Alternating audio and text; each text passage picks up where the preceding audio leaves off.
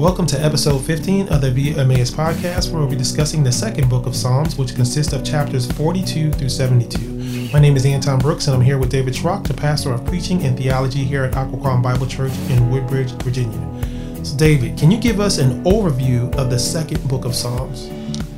Yeah, so we have talked a couple times through here of how the Psalms have a literary arrangement to them. Mm-hmm. Um, five books. Each of the books end with a doxology and the different themes in each of the books. So, book two is the second book that's dealing with the historical life of David.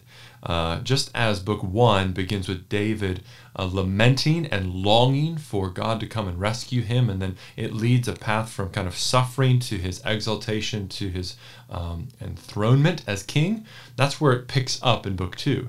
Uh, in fact, the very beginning seems to be picking up this enthronement language of David, mm-hmm. Uh, and then through his life until his death. Uh, until his son is then raised on the throne. So, just for instance, um, Psalm 71, one of the ways that we see how this uh, life of David is played out is in Psalm 71, at the very end, uh, it says in verse 17, O God, from my youth you have taught me, and I still proclaim your wondrous deeds. So even to old age and gray hairs, O God, do not forsake me until I proclaim your might to another generation, your power to all those who come. Right? So it's talking about the very end of David's life here mm-hmm. and striking that it's at this place in book two. And then the next book is the Psalm of Solomon, or maybe the song for Solomon, uh, as David prays this for his son.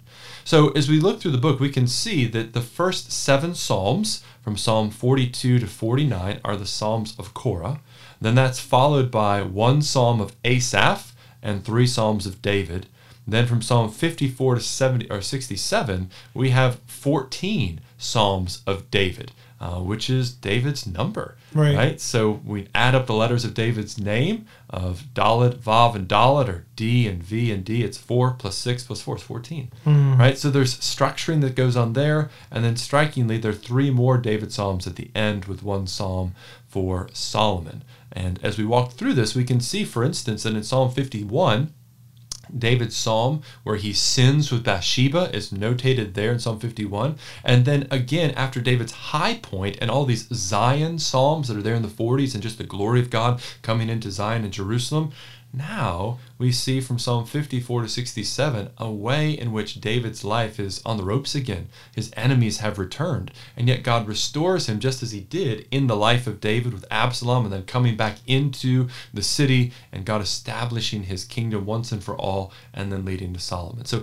in this way, we can see how the Psalms are following the storyline of David's life from his coronation as king to its downfall with Bathsheba and then to its greater glory with Solomon by Psalm 72. So you mentioned the first seven Psalms, uh, 42 through 49, and the introduction of the sons of Korah. Their names stand at the head of the seven Psalms. Who are these men? Yeah, so again, if you're just counting, 42 through 49 is actually eight Psalms. That's right. Uh, yeah. But 42 and 43 should be read together right? So there's no uh, superscription at the end or at the top of 43, uh, and there is a refrain that goes from chapter 42 or Psalm 42 through uh, Psalm 43. So we should probably read those together, and we do. We have 7 mm-hmm. from the sons of Korah, and Korah, of course, is that name that comes from number 16. Uh, and this man who led a rebellion, uh, he was a Levite, and he wanted to have the place of a priest.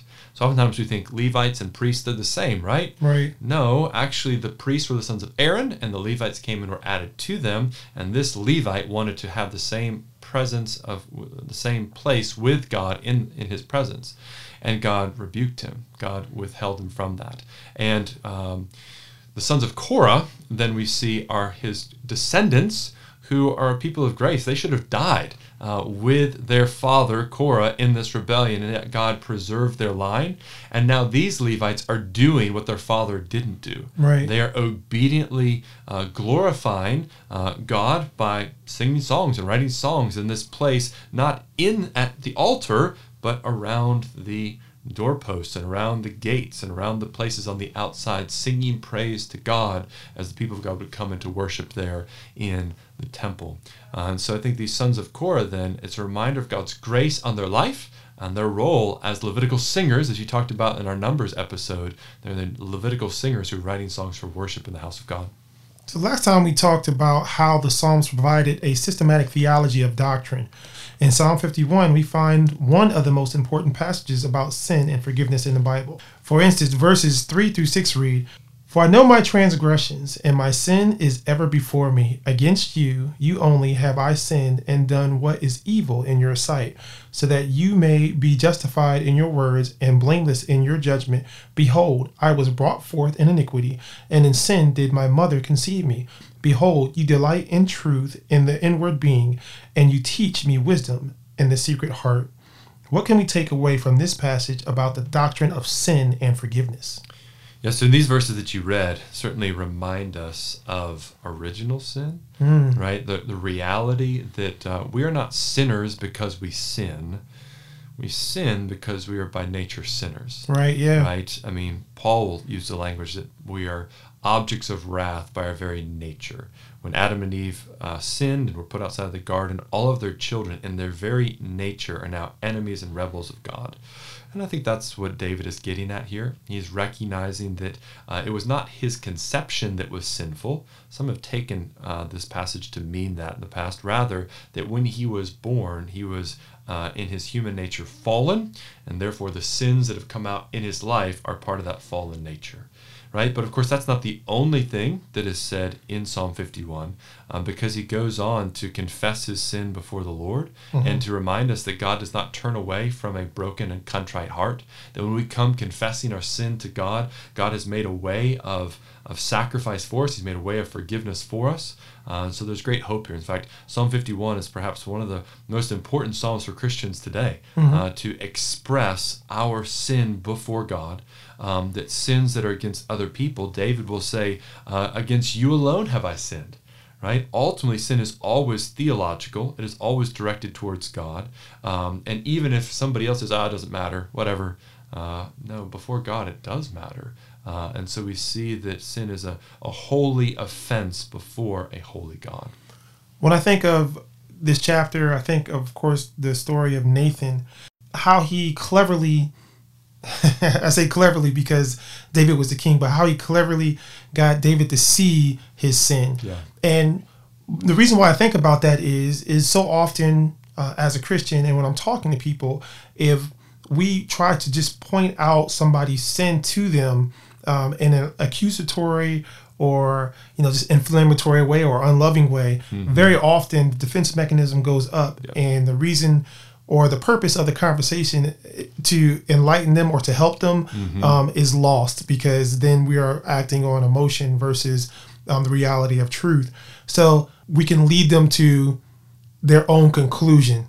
is what- is what Nathan did. Yeah. you lead them to their own conclusion. Yeah, no, that's absolutely right. Because again, it's not us who convicts others, Right. it's the Holy Spirit, Yeah. right? And, you know, Paul will say in Romans 2 that it is the kindness of God that leads us to repentance. So, how in the world are we going to lead someone to even be considering that idea of repentance and confession of sin if we're just being mean and mm-hmm. just kind of confronting people in that way? Yeah. Right. So again, I think it's helpful. I mean, to make the connection point that you did between Psalm 51 and the story of Nathan, right, comes from that superscription, right? We know that this psalm is connected to what Nathan did because it's there. And when that happens in the Psalms, it helps us because we can see the historical events that are coming and re- we should read them right alongside what we find in the Psalms. Right. And what David does, or excuse me, what Nathan does in approaching Nathan, uh, is a model for us, right? Exactly as you're saying, mm-hmm. right? To be able to not come directly at someone, but to help someone to see their sin. Because what is the condition of sin in our hearts, in our lives? Blindness, Pride, We- pride. Yeah. we don't see it, ego. right? I mean, so there's often been a way that this is kind of the the Puritan way to preach the gospel: preach law and then preach gospel Mhm. right? And yet, I think there's something that we see here that sometimes we have to preach the goodness of God, the graciousness of God, the hope that is found in the forgiveness of sins, so that that person who is protecting themselves and hiding this sin is willing to come out in the open and to confess it, Mm. right? If we can present God in His holiness, but also in His grace and His love, then when we are asked to confess, it's like this. These are the hands that we will fall into. The loving, nail-pierced hands of Christ are the hands that we will fall into when we come confessing our sins to Him. Right. in line with the previous question about sin, uh, what kind of sacrifice can we give that would satisfy God for our sin? Yeah, so again, if we just finish the Psalm 51, here these verses that we come to at the end. Verse 16 says, For you will not delight in sacrifice, or I will give it. Uh, you will not be pleased with a burnt offering. The sacrifices of God are a broken spirit, a broken and contrite heart. O God, you will not despise. So what we learn here, and it's what's kind of echoed in other places in the Old Testament, is that to obey is better than sacrifice, mm-hmm. right? That what God delights in is a heart that loves Him, that obeys Him, that trusts in Him. And so those in the Old Testament period who are bringing sacrifices without a heart of faith, without a heart of contrition and repentance, it's like it's no good, right? He wants that heart. However, he doesn't deny the place of the sacrificial system that he placed in the law. Mm-hmm. How do we know that? Well, because we know that the very next thing that he says in verse 18 and 19 is do good to Zion in your good pleasure, build up the walls of Jerusalem, then you will delight in right sacrifices, in burnt offerings, the whole burnt offerings, and then the bulls will be offered on your altar. So under the old covenant, it would be law breaking to deny those sacrifices. Right. But you could go through the motions in a way that didn't have a true heart of faith either. Mm-hmm. So what he's saying here is come with a true heart and then offer these sacrifices. How do we apply it today? Well, today we know that there was one who perfectly obeyed the law, right. who obeyed, and in his obedience he merited the favor of God because he was perfectly righteous, so that when he offered himself up as a sacrifice, as a whole burnt offering, well, now that sacrifice, the sacrifice of Christ, is pleasing to God, not because, uh, not because of, well, it was pleasing to God because of the fact that he perfectly obeyed the law. Right. Right? And he obeyed, and that pleased God. And he obeyed to the point of death, which pleased God. And now God is pleased with us as we trust in him. Mm-hmm. Right? And as we trust in him, then his righteousness is given to us. And it gives us a heart as well that is going to be broken and contrite over our sin, that is going to fear God and love him. and all these ways, God has poured out his good pleasure upon us, on those who are in Christ. There's nothing that we can do to rightly align ourselves with the Father. That's what mm. Jesus came to do for you know on our behalf. And um, I think like one of the greatest sacrifices that we could do is die to ourselves. You know, because that's the only thing that we really can do is die to ourselves and allow Jesus to be our identity uh, and move forward in His pre- in His law, in His way versus our own way. Yeah, it's so good. I mean, because he tells us, Jesus does, to take up your cross and follow me. Right. To die to self, to deny yourself. Paul speaks of a living sacrifice, right? That we're mm-hmm. to be a living sacrifice in these ways, our minds being renewed and serving others. And really, when we lay down our lives and lay down our desires for the good of others, right, that's what that living sacrifice looks like. And in this way, I think even Paul captures some really shocking language, right? Colossians 1.24 says that I have filled up what is lacking in Christ's afflictions. Mm-hmm. And the first time we hear it's like lacking in Christ's afflictions, what are you talking about, Paul? He's not talking about anything lacking in the merit of Christ's death or right. the propitiation uh, for the wrath of God. What he's talking about is the proclamation of the gospel. What is lacking is that this knowledge of Christ is not known to the ends of the earth. Mm-hmm. And so Paul is willing to sacrifice and to suffer so that the sacrifice of Christ would go to the ends of the earth, that knowledge of Christ would go to the ends of the earth. And lo and behold, actually in his suffering, he's also displaying what it is that Christ has done. And that way, it's also inviting people to come and to know the Savior. So there's a lot uh, to consider there. Amen. When we look at Psalm 53, we have to ask the question Have we read these words before? It would seem that Psalm 14 and 53 are identical. So my question is, are these chapters identical, and mm-hmm. why is there repeti- a repetition? Yeah, it's always a good question. Maybe they just didn't have a you know creativity this uh, week as they're trying to think of a new song or something like that. I'm just going to play the old song. No, it is the same psalm, except the language of Yahweh and Elohim is different. So mm-hmm. Elohim is the word for God, so it's associated with creation in the beginning. Elohim is the God of all the nations, uh, and Yahweh is the covenant name that is given to the um, the people of Israel, right? And so what we see is that um, in Psalm 53, the language of uh, Elohim begins to be picked up. In fact, one of the unique uh, differences between Book One and Book Two is the word Yahweh shows up 278 times in book one Elohim 48 times. In book two, Yahweh shows up 32 times and Elohim 198. Mm. See, how does that work? Well, I think what's happening is that in book one, it's moving towards this covenant relationship between David and Yahweh. And when that is established, now David is set over all the nations. Right? And we'll see this when we look at Psalm 72 that this kingdom is to spread to the ends of the earth, to all the nations. And so it's appropriate that the God of all creation is named as Elohim. Right. Right? And so I think there's some some reasons for that. And we wouldn't see it at first, but when we begin to see how the language of Yahweh and Elohim is being used between book one and book two, we see how David's rule is for all the nations. And in fact, that's the exact language of 2 Samuel 7, verse 19. It talks about the covenant that God makes with David, that he is going to have a charter for all humanity, a Torah for all humanity, that he's going to be the king over all the nations which of course isn't fulfilled in David or even Solomon, Mhm. but it will be in the son of David to come. That's right. The last psalm to look at is Psalm 72. This is Solomon's psalm. Solomon is David's son. What might we learn from this psalm? Yeah, so just mentioned this with respect to David as having authority over all the nations, and it's worth uh, just maybe reading a little bit of the psalm itself. Right? So Psalm 72, verse 8 says, May he have dominion from sea to sea, from the river to the ends of the earth. May desert tribes bow down before him, and his enemies lick the dust. May the kings of Tarshish and the coastlands render him tribute. May the kings of Sheba and Seba bring gifts. May all kings fall down before him, and all nations serve him. Right? So this language is uh, could be a song that Solomon is is writing, or it could be the prayer that David has prayed for his son. Right, this is a psalm for Solomon, right, and that he would have dominion over all of these things as he reigns in righteousness, as he reigns in peace. He will then have dominion over all the earth.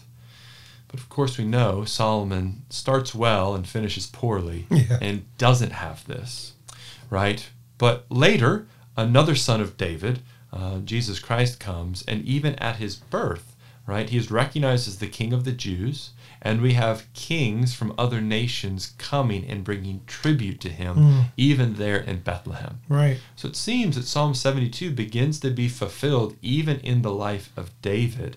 Uh, and this is the prayer that we now pray today, right? We pray that the kingdom of Christ would go from sea to sea.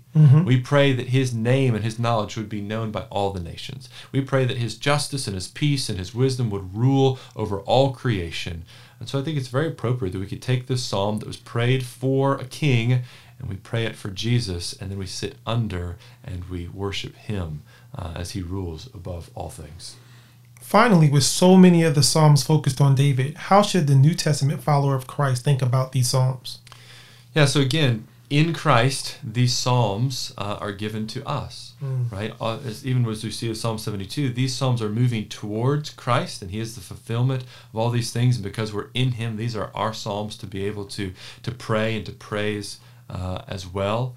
Um, so I think that's one thing. Uh, certainly allowing them to, to shape uh, the way we think about God, to see the storyline of the Bible being fulfilled uh, in Christ and uh, that we would use them as a place of worship, of lament, of praise, and learning who God is in our daily devotion, uh, as well as in our public worship and assembly together. Amen. This concludes today's discussion of the second book of Psalms. As you follow along with your reading plan, if you have any questions or comments that you would like us to discuss, please send them to via Emmaus at obc.org. You may hear a response in an upcoming episode. Via Emmaus is a podcast of Occoquan Bible Church in Woodbridge, Virginia. Our prayer is that you would read the Bible and read the Bible better. For more resources related to this episode and the gospel centered ministry of God's Word, visit obc.org.